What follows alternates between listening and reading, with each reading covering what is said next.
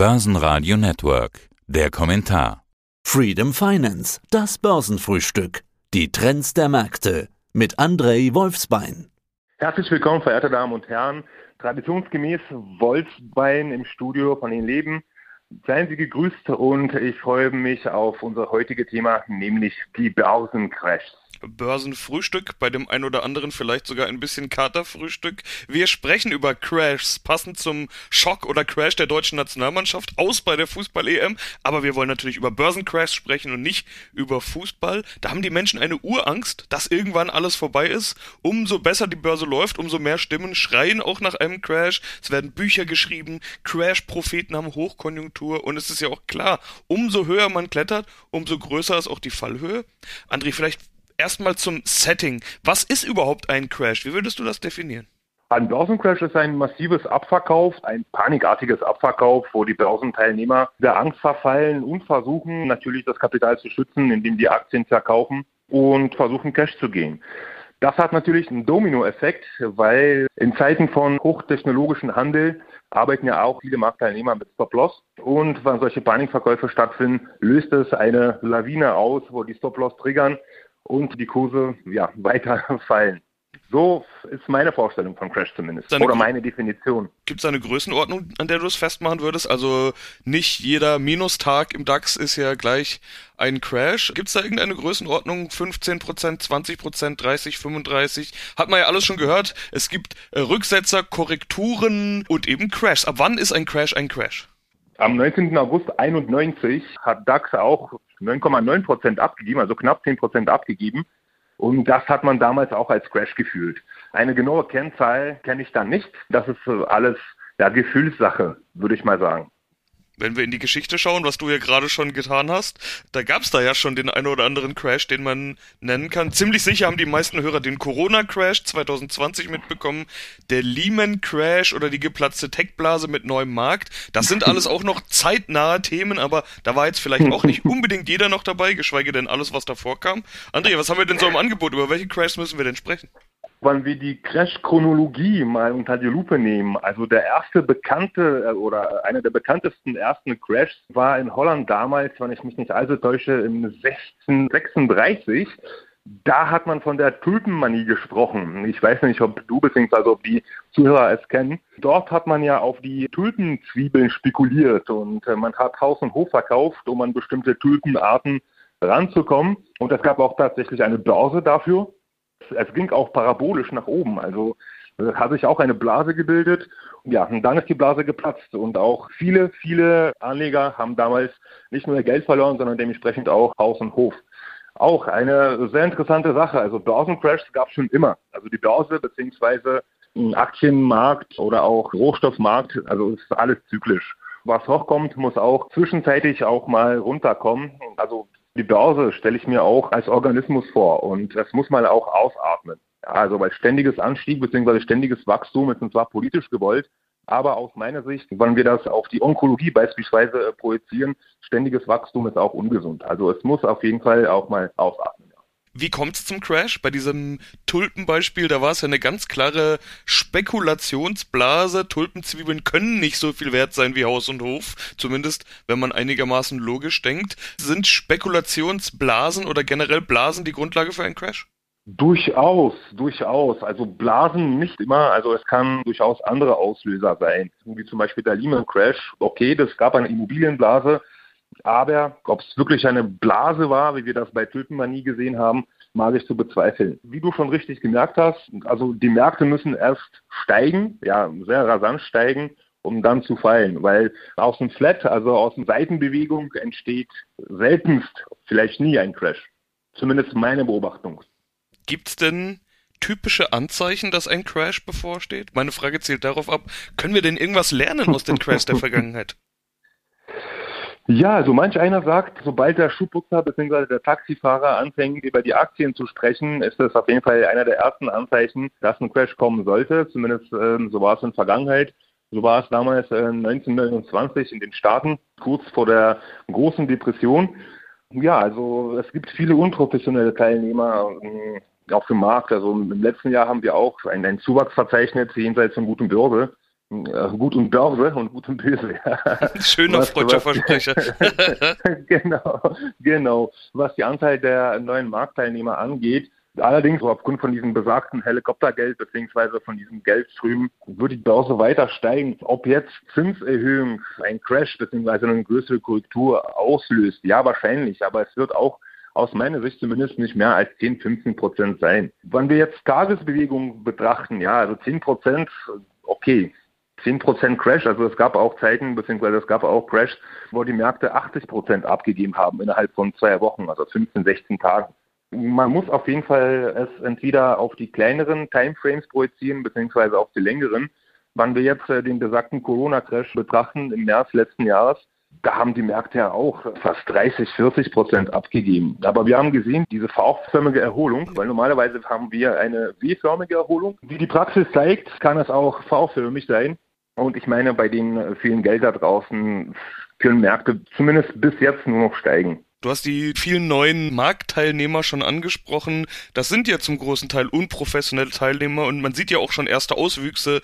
Man könnte den Kryptomarkt nennen, wobei das nochmal ein Thema für sich ist. Oder solche Dinge wie GameStop, über die wir in der Vergangenheit ja auch schon gesprochen haben. Diese Stonks, bei denen die Anleger gerade stolz drauf sind, dass sie sagen, eigentlich kenne ich mich da gar nicht aus. Sind das schon Spekulationsblasen? Klingeln schon die ersten Alarmglocken? Das ist ein Phänomen, der ziemlich schwierig zu betrachten ist im Kontext unseres heutigen Themas das sind ja eher Idealisten, die die Aktie hochtreiben. Das können wir ein bisschen schlecht auswerten. Ja, weil die Blase entsteht ja nicht durch Idealisten, sondern durch die hungrigen Spekulanten.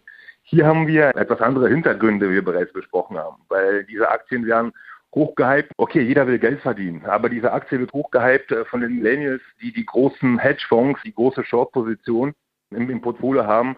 Die wollen diese in die Knie zwingen. Also natürlich will man auch Geld verdienen, aber hier steckt auch sehr viel Idealismus dahinter. Zumindest aus meiner Sicht.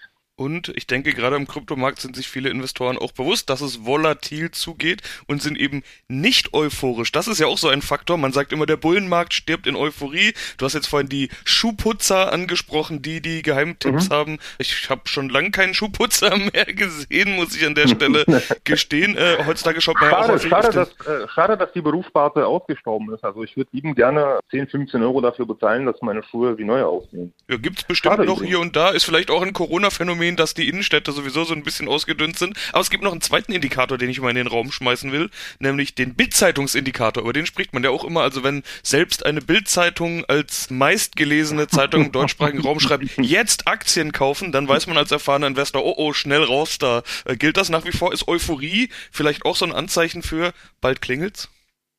Okay, Bildzeitung ist ein guter Indikator. Ja, das stimmt schon. Allerdings gibt es einen Indikator Fear und Greed Indikator, also Angst und Gier Indikator. Und aktuell befinden wir uns noch in der Angstzone ein bisschen. Also solch eine große Euphorie wie noch vor Corona beziehungsweise wie damals zur Dotcom-Blase herrscht nicht auf den Märkten. Und äh, Bild braucht einfach nur seine Abonnenten und ist einfach nur Futter und Stoff zum Nachdenken für die Leser.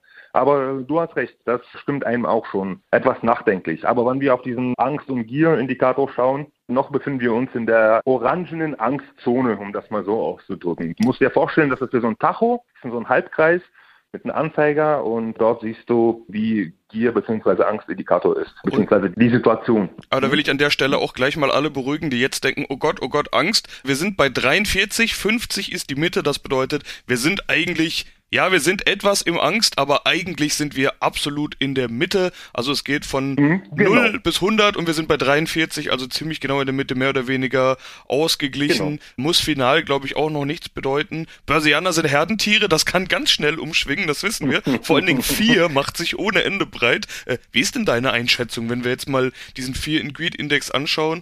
Wie groß ist die Crash-Gefahr gerade aus deiner Sicht? Also jetzt, wo du es angesprochen hast, ist das wirklich ganz gut ausbalanciert. Also ich sehe da jetzt keine Anzeichen Anzeichen, dass es schon morgen crasht. Allerdings kommen ja die Crashs nicht immer durch eine Blase, wie wir bereits besprochen haben. Also wenn wir diese große Marktkorrektur damals am 11. September gesehen haben, nachdem dieser Terroranschlag passiert ist, oder nachdem, es gibt ja auch größere Korrekturen, nachdem irgendein Hurricane ausbricht, oder auch ein Erdbeben, vor allem im asiatischen Raum. Diese Trigger, die Gründe für einen Crash bzw. für eine größere Korrektur, müssen jetzt nicht unbedingt an der Börse liegen. Von daher, wie ich das sehe, also wie ich immer propagiere, einfach die Stop-Loss setzen, so dass es nicht wehtut, sollte es wirklich korrigieren. Und aber ich sehe jetzt wirklich keine Anzeichen davon, dass es ja morgens einen Crash oder zu einer größeren Korrektur kommt. Ja, aber du sagst es ja auch schon, wir wissen es nicht immer unbedingt, denn ich glaube, ein häufiger Faktor für Crash sind auch diese Black Swans, 9-11 oder eben eine genau, Corona-Pandemie. Genau, wir haben es ja genau, gerade noch genau, vor Augen. Richtig. Kann nicht jeder wissen, keiner kann es planen.